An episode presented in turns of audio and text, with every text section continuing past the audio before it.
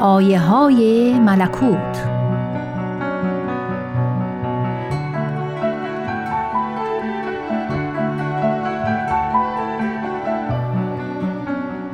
حضرت عبدالبها میفرمایند کائنات عمومیه عالم هر یک منفردن زندگانی می‌تواند. هر شجری منفردن نش و نما نماید بدون اینکه از سایر اشجار مستفید شود. همچنین حیوان منفردن زندگی تواند ولکن انسان ممکن نیست. نوع انسان محتاج تعاون و تعاضد است. محتاج مراوده و اختلاط است تا کسب سعادت و آسایش کند و راحت و آرایش یابد.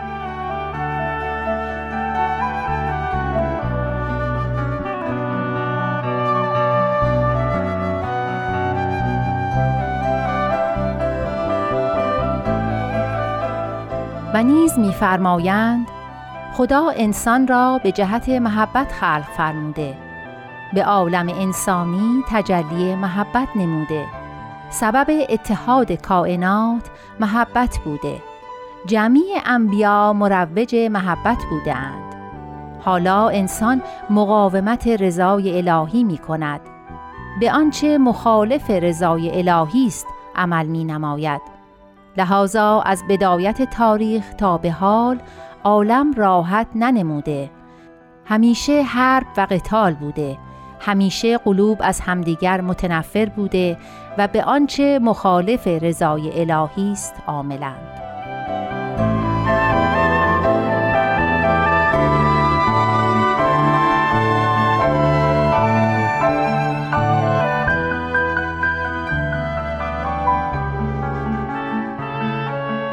همچنین میفرمایند حضرت مسیح میفرماید خداوند محبت است. اعظم از خدا چیست؟ پس به فرموده حضرت مسیح در عالم وجود چیزی اعظم از محبت نیست. در دنیا مجامع بسیار است. لکن هر مجمعی را مقصدی و هر محفلی را امری سزاوار. آنچه سزاوار مجامع دینی است محبت است. مجامع دینی باید سبب محبت بین بشر شود استثنایی ندارد. چنان که حضرت مسیح میفرماید آفتاب الهی بر جمیع میتابد. یعنی خداوند به جمیع مهربان است. جمیع خلق در بهور رحمت الهی مستغرق. ادیان الهی باید سبب الفت و محبت بین بشر شود. زیرا اساس ادیان الهی محبت است.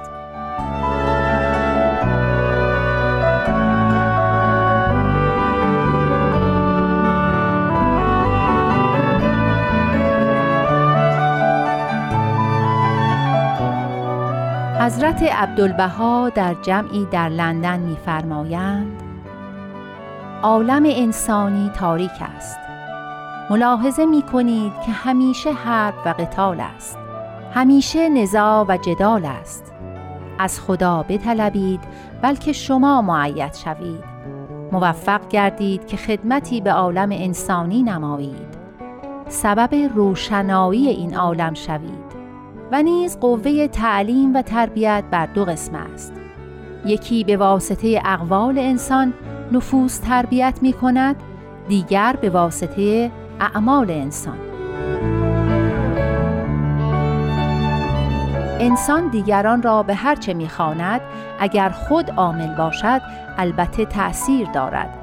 اما اگر ناس را به حسن اخلاق دعوت کند و خود سوء اخلاق داشته باشد ابدا تأثیر ندارد.